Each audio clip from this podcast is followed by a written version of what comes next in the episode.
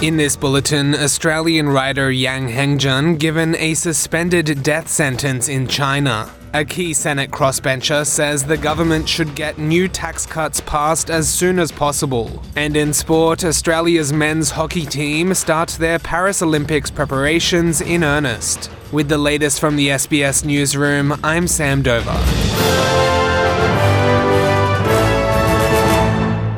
Australian writer Yang Hengjun has received a suspended death sentence in China. Foreign Minister Penny Wong says she's been told that this sentence can be commuted to life in prison after two years. Dr. Yang has been detained in China since January 2019 on espionage charges, but the case against him has never been publicly disclosed. His trial was held in secret in May of 2021, but the verdict has only just been handed down publicly today, after being postponed eight times. Ms. Wong says Australia is moving to formally object to the death sentence. The Australian government is appalled at this outcome. We will be communicating our response in the strongest terms. As a first step, I have directed my secretary to summon China's ambassador to Australia to express our objection. I want to acknowledge the acute distress that Dr. Yang and his family will be feeling today, coming after years of uncertainty. My thoughts, the Prime Minister's thoughts, and I think all Australians' thoughts are with them. Ms. Wong says Dr. Yang has further legal options available to him and the government will continue to try to help him.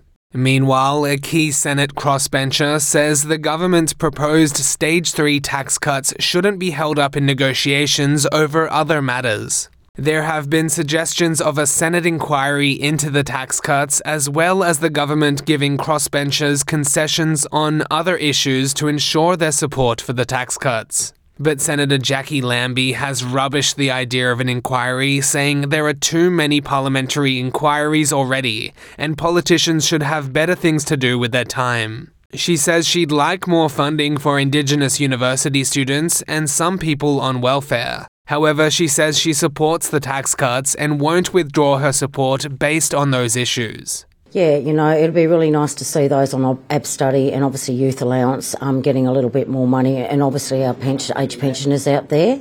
Um, they seem to be doing it really, really tough. But quite frankly, I don't want any argy bargy about this. Uh, let's get this through and keep discussing the other matters.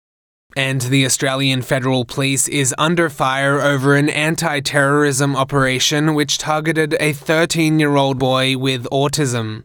The boy was charged with terror offences and spent three months in custody before the Children's Court of Victoria granted a permanent stay on the charges last October. The Children's Court magistrate said an undercover AFP agent fed the boy's fixation with the so called Islamic State and doomed his rehabilitation efforts. At a joint parliamentary committee today, Green Senator David Shoebridge accused the AFP Deputy Commissioner Ian McCartney of radicalising the boy. Mr. McCartney said that was not the police organisation's intention. The, the, person was on the, the path to radicalisation long before we became involved, long before Victoria Police came involved. It was the AFP who recommended he become a sniper and a suicide bomber. And in hockey, Corey Weyer says his return to the Australian men's team couldn't be going better. Weyer last played for the national side, the Kookaburras, in 2022. He's forced his way back into the squad ahead of this year's Olympics in Paris with some strong performances in domestic club hockey. He says his teammates have helped him readjust to being back in the national team.